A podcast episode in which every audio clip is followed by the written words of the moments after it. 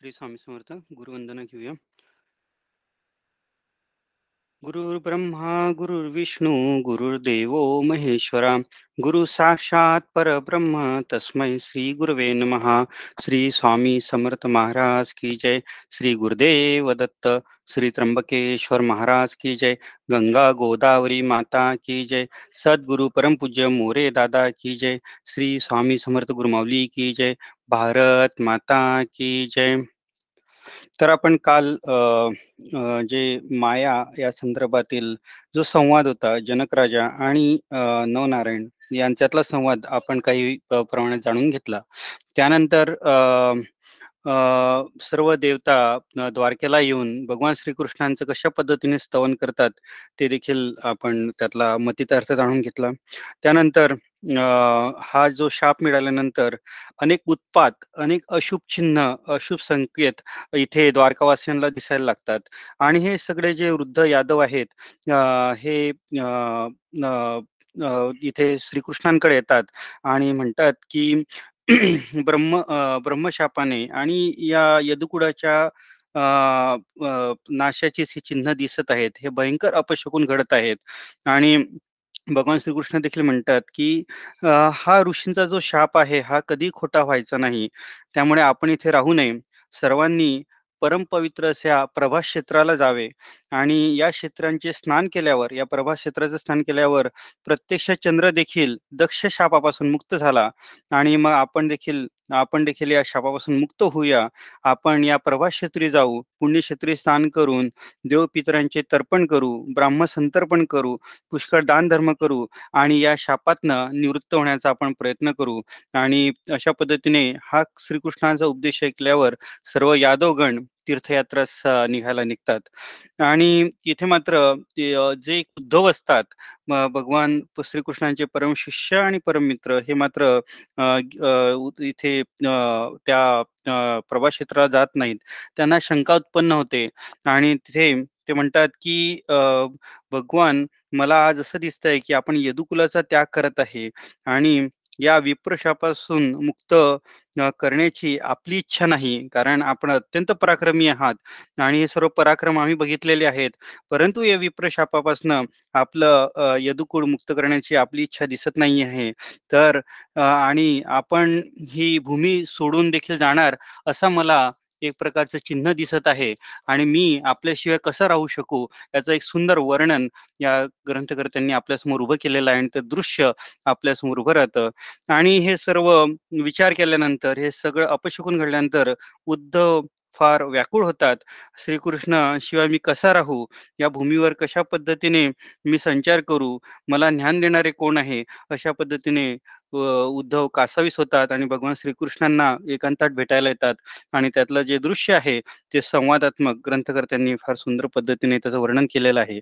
इथे ग्रंथकर्ता म्हणतायत उद्धव असे करता मात म्हणे हे चिन्ह नोहे उचित कृष्ण स्वधामी जावे इच्छित तदर्थ चालले प्रवास असे आणि कृष्ण हे जे आहेत स्वधामी आपल्या निजधामाला जात आहेत असेच चिन्ह मला दिसत आहेत.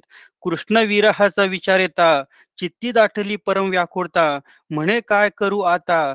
चरण मजला अंतरती. आणि कृष्णवीरांचा कृष्णवीराचा विचार येतात तो चित्तात अत्यंत व्याकुळते होतात आणि हे चरण मजला आज अंतरणार आहेत अशा पद्धतीने उद्धवांना दिसत आहे. आणि म्हणून पुढे उद्धव काय करतात? येऊन या कृष्ण मंदिरी मस्तक ठेवले चरणावरी अश्रूंनी पागद पक्षाळी ठेव उठे नुठवीची माथा तिथून.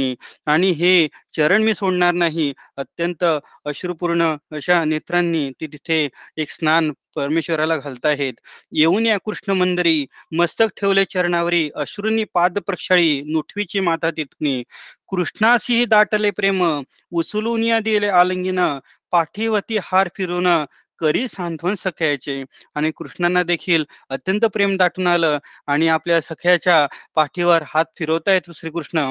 उद्धव म्हणे देव देवशा पुण्यश्रवण कीर्तना विरेशा करुण्या स्वकुळनाशा त्यागू इच्छिसी फुलका आणि कृष्ण परमेश्वराला म्हणतायत की हे स्वकुळाचा नाश करून आपण हे भूलोक टाकण्याचा हा इच्छा व्यक्त करतायत असंच मला दिसत आहे. आणि नंतर पर परमेश्वरांना सुद्धा म्हणतात तू सकाळ जनाचा ईश्वर कर्तुम कर्तुम तुझा बडीवार ऐसे असता असता ते पाड काय विप्रशापाचा आणि तू या सगळ्या जगाचा ईश्वर आहेत आणि हे सर्व तुझ्यामुळे सर्व काही घडत आहे आणि हे विप्रशाप यापुढे जर तुमची इच्छा असती तर ते निवारण आपण सहज केलं असतं. या विप्रशापाचं इथे पाडच काय? विप्रशाप म्हणजे इथे केवळ नाटकच आहे. परी त्याचे निवारण त्वाना केली जे जाण ते मजसी सिपटली खुण तुझी इच्छा शापमुळं. परंतु याचे निवारण आपण केले नाही याची खूण मला पटत आहे. कारण हे शाप शापाचं जे औचित्य आहे हे आपल्या इच्छितूनच निर्माण झालेलं आहे. म्हणून उद्धव पुढे म्हणतात तुझे सोडून या चरण मी न राही अर्धशण म्हणूनही बोलतो वचन स्वधान न नय मामपी. आणि म्हणून तुमचे शर चरण सोडून मी अर्धक्षण देखील राहणार नाही आहेत. आणि असं वचन बोलताना म्हणतायत की स्वधान नय मामपी. म्हणजे मला देखील या तुमच्या धामाला आपण घेऊन जावं अशा पद्धतीने विनंती उद्धव श्रीकृष्णांना करत आहेत आणि पुढे उद्धव म्हणतायत तुझ्या लिलांचे कथामृत रिघता कर्णद्वारे हृदयात समस्त वासना होती नष्ट इच्छा नुरे तुझं वाचुनी आणि तुझ्या कथांचे हे जे अमृत आहे हे कर्णांमध्ये गेल्यानंतर आणि त्याद्वारे हृदयात गेल्यानंतर समस्त वासना ज्या आहे सर्व नाश वासना नष्ट होतात आणि तिथे काहीच तुझ्या वाचून इतर काही इच्छा उरत नाही. तुझी सेवा निरंतर म्या केली आजवर. आता सावेल केवी अंतर म्हणून नी तवधामा आणि मी तुझी काही सेवा जरी केली असेल आतापर्यंत ती अंतकरणात साठवलेली असेल तर तू मला आपल्या निजधामाला न्यावं अशा पद्धतीने श्रीकृष्णांना ते विनंती करत आहेत. आणि पुढे श्रीकृष्ण इथे म्हणत आहेत उद्धव पुढे श्रीकृष्णांना म्हणत आहेत की आम्ही न केले तप नाही केली नाना जप वरते व्रते तीर्थवा तीर्थवा संन्यास केवळ सेवा केली से आम्ही कुठलेही तप केले नाही कुठलेही जप आम्ही केले नाही आणि कुठलेही तीर्थ संन्यास आम्ही घेतला नाही केवळ तुझी सेवा मात्र हे प्रभो आम्ही केलेली आहे. आणि नंतर म्हणतायत बापा तुवा उपभोगलेल्या वस्त्र प्रसाद गंधमाला तुझ्या उच्छिष्ट प्रसाद सेवेला तेणीच तरलो माया नदी म्हणून आम्ही हे सर्व काही केले नाही. योगी जे सर्व प्रकारे या मार्गाने जातात असं आम्ही काही केले नाही. परंतु तुवा उपभोगलेल्या हे ज्या वस्त्रप्रसाद गंधमाल्या आहेत तुझा उच्छिष्ट प्रसाद आम्ही सेवलो आणि त्यामुळेच हे भवसागर आहे. आम्ही यातनं पार झालो. कर्ममार्गी भ्रमण करता एकल्या सहज तुझ्या कथा तुझ्या भक्तांनी गायल्या असता तेने हरले अज्ञान. आणि कर्ममार्गी भ्रमण करताना ह्या तुझ्या लीला कथा तुझ्या भक्तांनी ज्या गायल्या होत्या ते त्याचं स्मरण करून आमचे सर्व अज्ञान दूर झालेलं आहे. आणि पुढे उद्धव म्हणत आहेत तुझ्या लीला हसणे बोलणे तुझा उपदेश विनोद करणे गमनागमन तुझे पाहणे सकळी आहे स्मरणीय. म्हणून हे परमेश्वरा हे श्रीकृष्णा तुझ्या लीला तुझ्या हसणे बोलणे तुझा उपदेश तुझा विनोद करणे तुझ्या बरोबर स आम्ही भ्रमण करणे हे सगळं आम्हाला नित्य स्मरणीय आहे. तुझ्या क्रीडा दिसते मानुषी परिस्मरता मुक्त करती अखंड त्यांना स्मरता चित्ती सहज तरती भवसिंधू आणि तुझ्या क्रीडा जरी हे मनुष्य रूपातल्या दिसत असल्या परंतु त्यांचं अखंड स्मरण चिंतन चिंतन करताना हा भवसिंधू सहज पार होतो.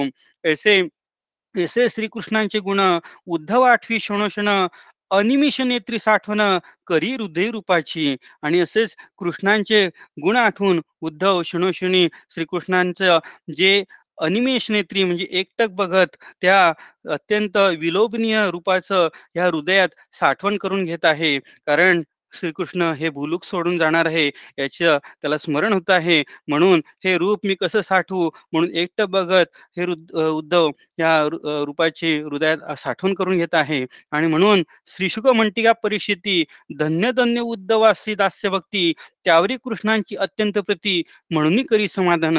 आणि म्हणून हे कृष्ण धन्य हे भक्त जे आहेत हे परम भक्त उद्धव हे धन्य आहेत यांची अशा पद्धतीने दास्य भक्ती कृष्णांवर होती अत्यंत प्रीती होती. आणि म्हणून श्रीकृष्ण स्वतः या यांचं समाधान करत आहेत. ते उद्धवांच्या पाठीवरनं हात फिरवत आहेत उद्धवांना उठवत आहेत. आणि म्हणून इथे पुन्हा ग्रंथकर्ता सांगताहेत प्रगट कृष्णमूर्ती सगुण तिचा वीर होणार म्हणून उद्धवाचे सखद मन म्हणून ज्ञान वदतील.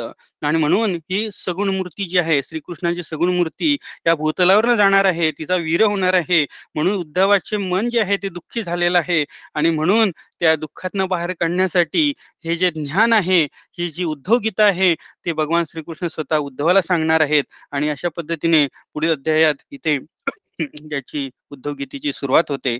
आणि म्हणून पा पाठीवर हात फिरून भगवान श्रीकृष्ण उद्धवांना उठवतात आणि म्हणतात श्री भगवान म्हणे उद्धवासी मजसे जाणे निज धामासी पूर्ण केले अवतार कार्यासी काही नुरली कर्तव्यता. आणि म्हणून श्री भगवान म्हणतात की हे सर्व कार्य माझा इथला कार्यभाग जो आहे इथला द्वापार युगातला हा पूर्ण झालेला आहे. आता सर्व अवतार कार्य पूर्ण झालेलं आहे. सज्जनांचं संरक्षण मी केलेलं आहे. दुर्ज दुर दुर्जनांचं निर्दलन केलेलं आहे. आणि म्हणून आजपासून सातव्या दिवशी ही द्वारका सागरात बुडणार आहे. आणि म्हणून आणि मला पुन्हा भगवान म्हणतायत वरी स्वस्थानी यावे म्हणून प्रार्थले ब्रह्मादिकांनी आजपासून सातव्या दिनी द्वारका बुडेल सागरात. आणि मला सर्व देवतांनी ब्रह्मादिक मंडळांनी सर्वांनी प्रार्थना केली आहे की मी माझ्या निजधामी माझ्या स्वस्थानी यावं आणि म्हणून आजपासून ह्या सातव्या दिवशी द्वारका बुडणार आहे. ब्राह्मण शाप यदुकुड नष्ट झाल्या सकड मीही जाणार म्हणून व्याकड व्याकुड न व्हावे उद्धवा. आणि हे ब्राह्मण कुळ हे ब्राह्मणांच्या शापामुळे यदुकुड नष्ट झाल्यावर होणार आहे. आणि यदुकुळाचा मी भाग म्हणून मी देखील ही भूताला सोडून जाणार आहे. पण तू उद्धवा मात्र व्याकुळ होऊ नको. मी त्यागदा भूलोक कलियुग येणार देख म्हणून मदभक्ती प्रचारक होऊन ता विचारावे. आणि मी भूलोक गेल्या भूलोक सोडल्यानंतर हे द्वापारयुग संपेल आणि कलियुग प्रकट होणार आहे. आणि म्हणून माझा प्रचारक या भागवताचा प्रचारक म्हणून मी तुला हे सर्व ज्ञान देणार आहे. आणि एक भागवताचा भागवत धर्माचा एक उत्कृष्ट प्रचारक म्हणून तुझी गणना होईल. अशा पद्धतीने उद्धवाला भगवान स्वयं मार्गदर्शन इथे करताहेत करुणी सर्वसंग परित्याग जाणून हे नश्वर जग शुद्ध चित्त होय वितराग माया पाही साक्षी रूपे. म्हणून भगवान म्हणतायत की सर्व संघ परित्याग करून हे जग नाहीतरी नश्वर आहे. आणि म्हणून तू आपलं चित्त शुद्ध कर. ही माया जी आहे ही साक्षी रूपाने पहा. सर्व भूते आपल्या ठाई आणि तुझ्या सर्व सर्व माझे ठाई. ज्ञान दृष्टीने असे पाही सुखे हिंडावे महीवरी. मही म्हणजे पृथ्वी. आणि हे सगळं ज्ञान दृष्टीने पाहून सर्वांना बोध करून तू पृथ्वीवर हिंडावं. आणि उत्तरोत्तर हे जे भागवत ग्रंथ आहे हा भागवत जो भगवान श्रीकृष्णाची वाङ्मय मूर्ती आहे श्री उद्धवामार्फत अनेक युगायुगांमध्ये ही नंतर आतापर्यंत आपण हे विविध संक्षिप्त रूपात याचा आज अभ्यास करत आहोत. आणि म्हणून इथे भगवान पुढे म्हणतात की तू नर सखा नारायण अनंत भगवंत सर्वज्ञ अनन्न भावे आलो शरण अकुंठ मी तुझसी. आणि म्हणून उद्धव पुढे म्हणतात की तू अनंत उद्धव स्तवन करतात. आणि म्हणून तू भगवान श्रीकृष्ण निघून गेल्यावर निजधामावर गेल्यावर मी इथे कसा या पृथ्वीवर राहील? अशा पद्धतीने मला काही आपण मार्गदर्शन करावं मला काही आपण ज्ञान द्यावं मला सुबुद्धी द्यावी आणि मला बोध द्यावा अशा पद्धतीने एक छान विनवणी इथे उद्धव श्रीकृष्णांना या संवादात्मक रूपाने करतात आणि नंतर इथे ग्रंथकर्ता म्हणतात श्री भगवान उवाच. आणि नंतर इथे भगवान स्वयं भगवान श्रीकृष्ण इथे उद्धवाला एक सुंदर मार्गदर्शन इथे करतात आणि त्यांचा जो संवाद आहे तो इथे सुरू होतो. आणि हीच पुढे उद्धव गीता म्हणून प्रसिद्ध होते. तर हा जो संवाद आहे हा एक आत्माला अत्यंत बोध करणार आहे आणि त्यातनं आपला चित्त जे आहे ते शुद्ध होणार आहे. तसंच आपल्याला आपला जो आत्मारूपी जो प्रकाश आहे तो देखील कळणार आहे. तेव्हा आपण ही जी उद्धव गीता आहे यातली जे ज्ञान आहे ते अत्यंत सावकाश पद्धतीने आपण जाणून घ्यावं. आणि याचा यातला अर्थ खूप गहन आहे. परंतु आपण सावकाश पद्धतीने ज्या पद्धतीने आपल्याला स्वामी महाराज बुद्धी येतील त्या पद्धतीने हा अर्थ जाणून घेऊया. तर ह्या या पद्धतीने संवाद सुरू झाल्यावर भगवान म्हणतात की मी या भूतलावर जेव्हा फिरत असतो किंवा भूतलावर अवधूत रूपात असतो आणि मी दत्तात्रय जेव्हा होतो तेव्हा मी चोवीस गुरु केले आणि चोवीस गुरुंपासनं मला ज्ञान प्राप्त झालं. आणि हे ज्ञान आज मी तुला देणार आहेत. आणि ह्या ज्ञानातनं आणि नंतर उत्तरोत्तर मी जे काही मार्गदर्शन तुला करणार आहे यातनं हे सर्व तुला भागवत धर्म यातनं कळणार आहे.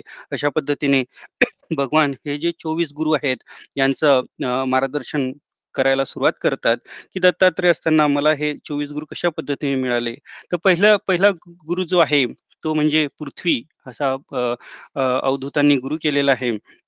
तर पृथ्वीमध्ये क्षमा व सहनशीलता हे दोन अत्यंत महत्त्वाचे गुण आहे. तर धार्मिक अधार्मिक पापी दुराचारी किती लोक असले कशाही प्रकारचे लोक असले तरी पृथ्वी या सर्वांना क्षमा करते. पृथ्वी त्यांना आधारभूतच असते. तसंच कितीही पृथ्वी कोणीही कशा पद्धतीने जरी खणली ती तिच्यावर किती प्रहार केले तरी ती पृथ्वीची सहनशीलता आहे तो त्या पद्धतीने सहनशीलता गुण तिथे असतो. म्हणून पृथ्वीचा क्षमा व सहनशीलता हा गुण मी शिकलो आणि म्हणून पृथ्वी हा माझा पहिला गुरु अशा पद्धतीने भगवान इथे सांगतायत दुसरा गुरु जो अवधूतांनी केला तो म्हणजे वारा. जसा हा जो वारा आहे हा सुगंधावरनं जातो दुर्गंधावर जातो फुलांवरनं जातो कधी दुर्गंधावरनं जातो परंतु ही जी वाऱ्याची अलिप्तता असते ती अत्यंत वाखणण्यासारखी आहे.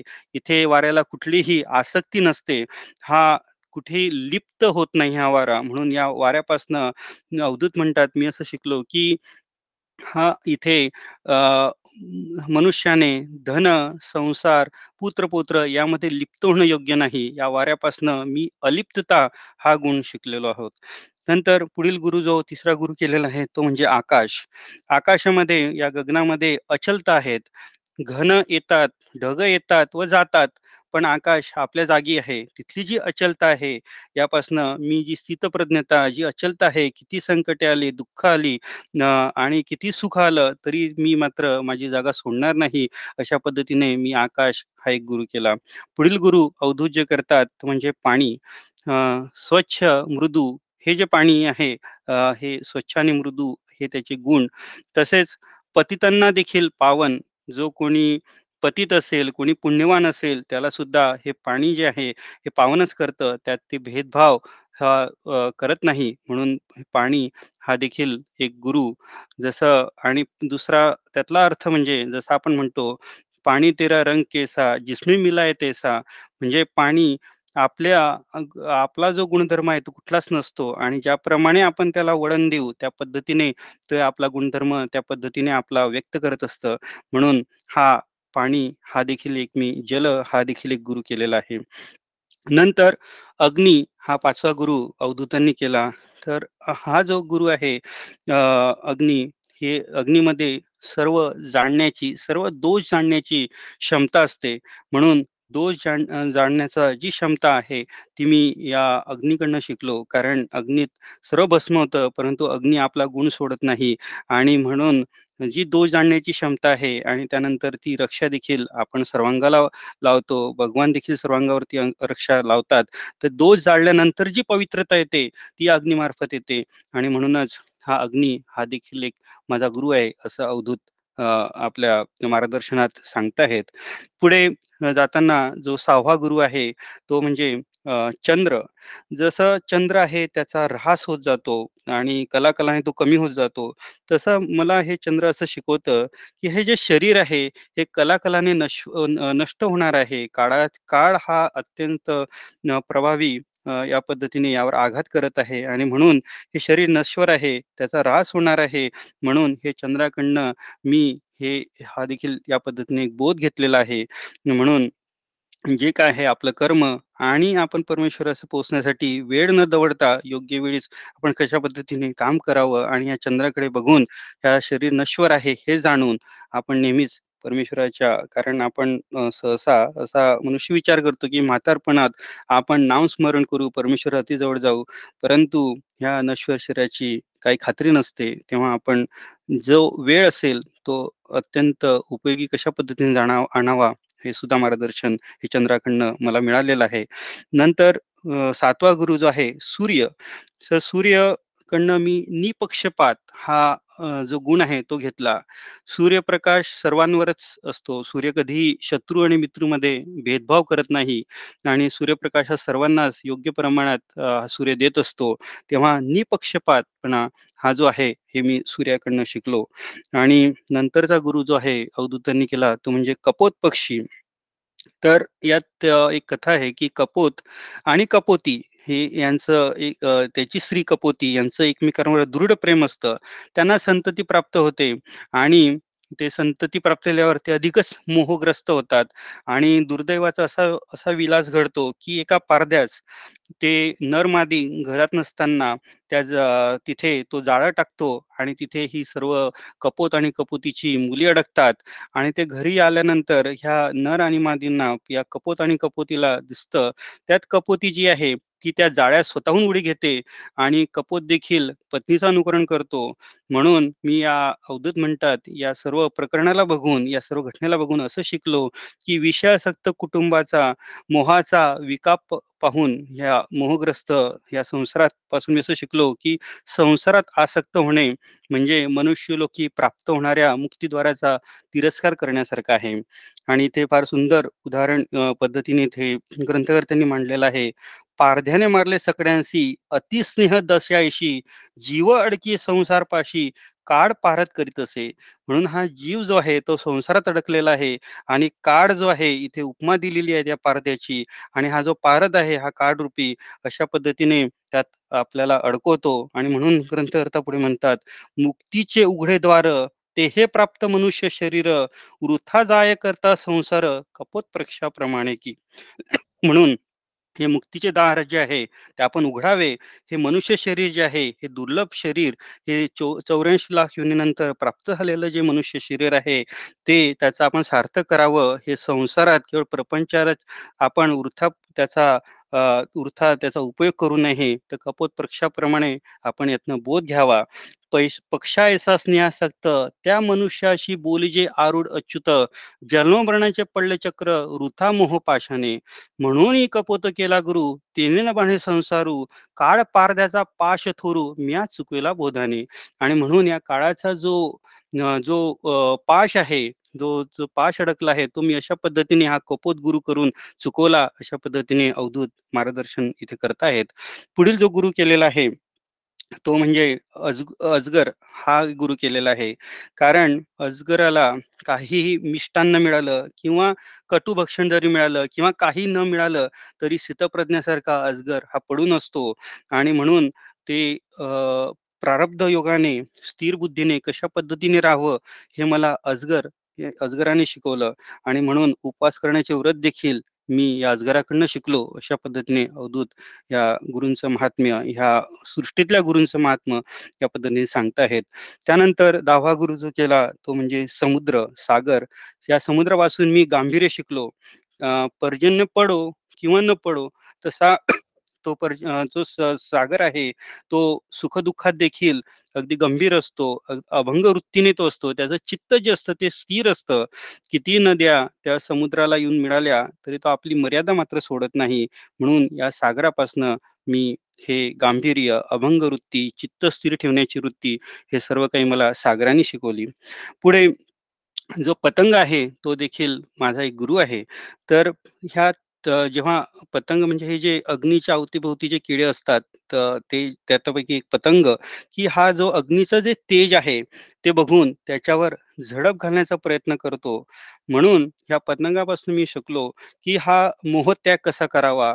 नाहीतर आपला नाश ठरलेला आहे. मोहात जर आपण आपण अडकलो या पतंगासारखं, तर आपला नाश ठरलेला आहे आणि म्हणून कुठली आसक्ती नसावी आणि जर आसक्ती असेल, तर आत्मनाश होतो. हे आम्ही पतंगापासून शिकलो, असं अवधूत सांगताहेत.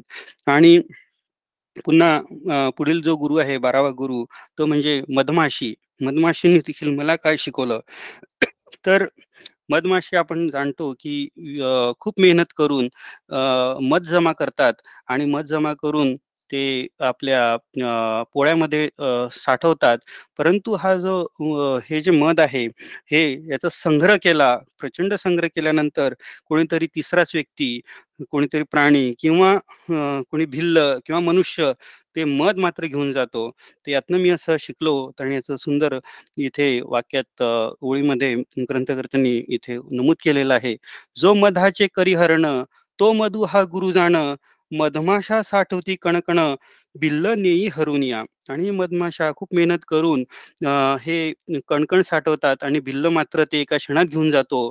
म्हणून लोभाने धनसंचय केला त्याचा उपभोग उपभोगही न घेतला दान धर्म नाही केला नाही वेचला इतर अर्थ आणि म्हणून लोभाने दहा खूप धनसंचय केला त्याचा उपभोग स्वतः घेतला नाही त्याचा धर्म दानासाठी उपयोग केला नाही. आणि म्हणून एसे साठवत्या धनासी? चोर वा राजाचे भय त्यासी पश्चाज पुत्रादी आप्त खाती? लोभन करावा द्रव्याचा. आणि म्हणून यासाठी हे धनाचा जो लोभ करतात किंवा धन साठवतात प्रमाणापेक्षा जास्त साठवतात त्यांना चोर किंवा राजाचे भय नेहमीच असतं. आणि म्हणून हे हा देखील महत्त्वाचा मुद्दा इथे आहे की आवश्यकतेपेक्षा जास्त धनसंचय करू नये. त्याचा फारसा उपयोग आपल्याला आयुष्यात होत नाही. जितका आवश्यक आहे तितकाच आपण त्याचा उपयोग करावा. कारण आपण धनासाठी नसून आपला धन आप धन आपला उपयोग करून घेता कामा नये अशा पद्धतीने हे मार्गदर्शन मधमाशांकडनं मला मिळालं असं अवधूत सांगताहेत. पुन्हा पुढचा जो गुरु केलेला आहे तो म्हणजे हत्ती गज हा गुरु केलेला आहे. कारण जेव्हा हत्तीला बांध हत्तीला पकडायचं असतं तेव्हा अरण्यामध्ये एक मोठा खड्डा करतात त्यावर गवत ठेवतात आणि त्या गवतावर त्या गवतावर हत्तीनी लाकडी हत्तीनी ठेवतात. आणि लाकडी हत्तीनीला स्पर्श करायला बघून हत्ती तिथे येतो आणि नंतर त्या खड्ड्यात पडतो आणि त्या खड्ड्यात त्याला बरेच दिवस अन्न पाणी राहावं लागतं. आणि नंतर तो अतिशय कमकुवत होतो आणि त्यानंतर त्याला एक पाळीव हत्ती म्हणून त्याचा उपयोग सरकसीत किंवा इतर ठिकाणी पाळीव हत्ती म्हणून करतात. तेव्हा या हत्तीपासनं मी अशा पद्धतीने शिकलो की मोहत्याग जो आहे तो कशा पद्धतीने करावा? काम विकारात अडकून राहू नये असा बोध मला या हत्तीने दिला असं अवधूत सांगताहेत. पुन्हा त्यानंतरचा जो गुरु केला हरिण कारण हरिणाची शिकार जेव्हा करतात तेव्हा अतिशय मधुर गीत लावतात. आणि हे मधुर गीत ऐकून हे गीत ऐकून हा हरिण जो आहे मोहात अडकतो आणि त्याची शिकार केली जाते. त्यामुळे ह्या मोहत्याग कसा करावा या सुद्धा मला हरिण मार्गदर्शन करतं. नंतर पुढील जो गुरु केलेला आहे तो मासा. जो मासा असतो त्याला सुद्धा अडकवण्यासाठी सापड्यात विविध पदार्थाचं मिष्टान्न ठेवलं जातं आणि हे मिष्ट पदार्थ बघून हा मासा इथे त्या जाळ्यात ते अन्न खाण्यासाठी येतो आणि त्यात अडकतो. त्यामुळे जिभेवर नियंत्रण ठेवण्याचा जो बोध आहे तुम्हाला या माशाने दिला आणि अनेक प्रकारचे जे विकार आहेत आरोग्याच्या ज्या समस्या आहेत हे केवळ जिभेवर नियंत्रण न ठेवल्यामुळे होतात. जसं परमपूज्य गुरुमावजी गुरुमावलीजी आपले हेतुगुजात नेहमी आपल्याला सांगतात की जिभेला जे आवडते ते पोटाला आवडत नाही व पोटाला जे आवडते ते जिभेला रुचत नाही. म्हणून ज्याची जीभ नियंत्रणात आहे त्याचं सर्व आरोग्य नियंत्रणात आहे अशा प्रकारची म्हण आहे. म्हणून हे ह्या मासाने मला कशा प्रकारे जिभेवर नियंत्रण ठेवावं याचं मार्गदर्शन केलंय म्हणून मासा देखील एक माझा गुरु आहे. नंतर पुढील जो गुरु केलेला आहे म्हणजे वेश्या पिंगला नावाची वेश्या जी आहे ती सुद्धा अवधूतांनी गुरु केलेली आहे. आणि त्याचा फार सुंदर इथे एक उदाहरण इथे दिलेलं आहे की ही जी पिंगला आवेश असते की एक देहविक्रय करून आपला व्यवसाय ती करत असते आणि एकदा कोणीच तिथे परपुरुष येत नाही रात्र होऊन जाते आणि तिला जे चिंतन घडतं त्याचं सुंदर इथे उविबद्ध लिखाण ग्रंथकर्त्यांनी केलेलं आहे.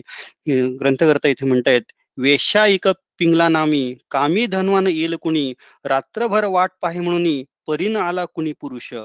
त्यांनी निराश झाली फार म्हणे मन हे अनावर असते अशा पुरुषावर विसंबले वेळ्यापरी आणि म्हणून हे जे मन जे आहे हे परपुरुषावर रमण झालं.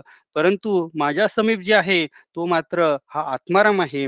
नित्य समीप अंतकरणी सर्व सुखद आत्माराम सोडून आणि वृथा इच्छिला पुरुष कामी तुच्छ सवेजो दुःख रूप आणि हा जो सर्वात महत्त्वाचा जो आत्माराम आहे हा सोडून हे जो आनंद नंद जो आहे हा सोडून हा जो परपुरुष आहे त्याच्या त्याच्या कामी मी हा जा देह उपयोगी पाडलेला आहे. आपल्या उत्तम देहाचा विक्रय करूनही आचरले निंदे व्यवसाय त्या द्रव्याचे सहाय्य जीविका चालवली आजवरी. आणि म्हणून हे जे देह आहे हा आपल्याला काही यातनं साध्य होत नाही आणि जो अंतरीचा परमपुरुष आहे, आत्माराम आहे, स्वयंप्रकाश आहे, जो आनंदमय रमण आहे, त्या त्या तोच सगळ्यात महत्त्वाचा आहे, अशा पद्धतीचं चिंतन या वेश्येला घडतं आणि मग ती म्हणते, "पहा निंदे हे मनुष्य शरीर, हाडा मासांचे बांधले घर, अपवित्र आत बाहेर, कैसे रचल्या ब्रह्माने." आणि जे मनुष्य शरीर आहे, अतिशय निंदे आहे, हाड मासांचे हे आत बाहेर बांधलेले कसं तरी ब्रह्माने बनवलेलं आहे. पाठी पाठीचा कणा हेच याडे, त्यात वासे बरगड्या हाडे, हात पाय हे खांब कल्पले, वरी बांधले कातड्याने. आणि याचं नऊ दावर आहे. तिथून अखंड मल विष्टामूत्राचे हे आगार आहे आणि या अपवित्र या देहासारखं अप अपवित्र वस्तू नाही. आणि म्हणून ती पिंगला म्हणते, "म्हणून माझ्या एसी मूर्ख, दुजी नाही या नगरीत, कवटाळला निंद्य देह नित्य, सोडून हृदयाचा आत्माराम." म्हणून हा जो आत्माराम आहे, याच्यातच मी रममाण होईल. हा जो मुनिजनांच्या चिंतनी, जो योग्यांच्या ध्यानी, संत रंगले ज्याच्या ज्याच्या कामी, तो हा निष्कामांचा निष्काम, हा आत्माराम, हाच मला हाच माझा वालभ आहे, हाच माझा परमेश्वर आहे. आणि अशा पद्धतीने त्या विष्णूंचे स्मरण करत, त्याला शरण जात ती तिथे रमण झाली आणि राजा पुढे ही पिंगला महाभक्त झाली आणि शेवटी मुक्त झाली. म्हणून या पिंगलेपासून मी विषय वैराग्य शिकलो आणि पिंगला देखील एक अवधूतांची इथे गुरु आहे. त्यानंतर टिटवा नावाचा जो पक्षी आहे, तो सुद्धा विविध वेगवेगळ्या उपाधींचा त्याग केल्यानंतर तो म्हणजे तो टिटवा जो आहे खाद्य चोचीत धरून फिरत असतो. त्याच्यामागे अनेक पक्षी असतात. परंतु तो खाद्य जे आहे आपल्या चोचीतलं जेव्हा बाहेर टाकतो, ते सोडून देतो, तेव्हा कुठे तो जन्ममृणाच्या चक्रातनं त्या त्या त्या त्या पाठलागापासून मुक्त होतो. म्हणून हे वेगवेगळ्या उपाधींचा त्याग करणं, हे मी टिटव्या टिटवा नावाचा पक्षी आहे त्याच्यापासून शिकलो. नंतरचा जो गुरु केला आहे तो निरागस बालक. म्हणजे जगी दोनच व्यक्ती निश्चिंत आहेत. एक सदा आनंदी आहेत, एक जीवनमुक्त व एक जो बालक आहे, तो हे चिंतामुक्त आहे. कारण हा परमानंदी निमग्न झालेला आहे. आणि स्वामी महाराज सुद्धा अक्कलकोटी आणि विविध अवतारात इथे बालकांशी खेळत असत आणि आपण कोविड काळात देखील बघितलं असेल सर्वे, तर जे बालक आहेत त्यांना कोविड झालेला नाहीये. कारण त्यामागचं कारण हेच आहे, की जे आहे निरागसता, ते नेहमी निश्चिंत असतात. आपल्या याच्यात नेहमी परमानंद असतो. ते त्यात मग्न असतात आणि म्हणून हा जो गुण आहे, हा निश्चिंता गुण मला या बालकांतनं मिळाला. म्हणून हे निरागस बालक देखील माझे गुरु आहेत. नंतर जे कथानक आहे ते म्हणजे कुमारिकेचं आहे. तर कुमारिकेचं जे कथानक आहे आणि त्यातल्या नंतर 5-6 जे गुरु आपले बाकी आहेत, ते आपण उद्याच्या सत्रात जाणून घेऊया. आज आपली वेळ देखील होत आलेली आहे आणि नंतर उद्या पुन्हा साधूंची संगत सांग सा नंतर सत्संगाचा महिमा हे देखील आपण थोडक्यात त्याचा परामर्श घेऊया. आजची सेवा आपण श्री स्वामी समर्थजीने अर्पण करूया. गुरुवंदना घेऊया. गुरु ब्रह्मा गुरुर्विष्णू गुरुर्देव महेश्वरा, गुरु साक्षात परब्रह्म तस्मै श्री गुरवे महा श्री स्वामी समर्थ महाराज की जय.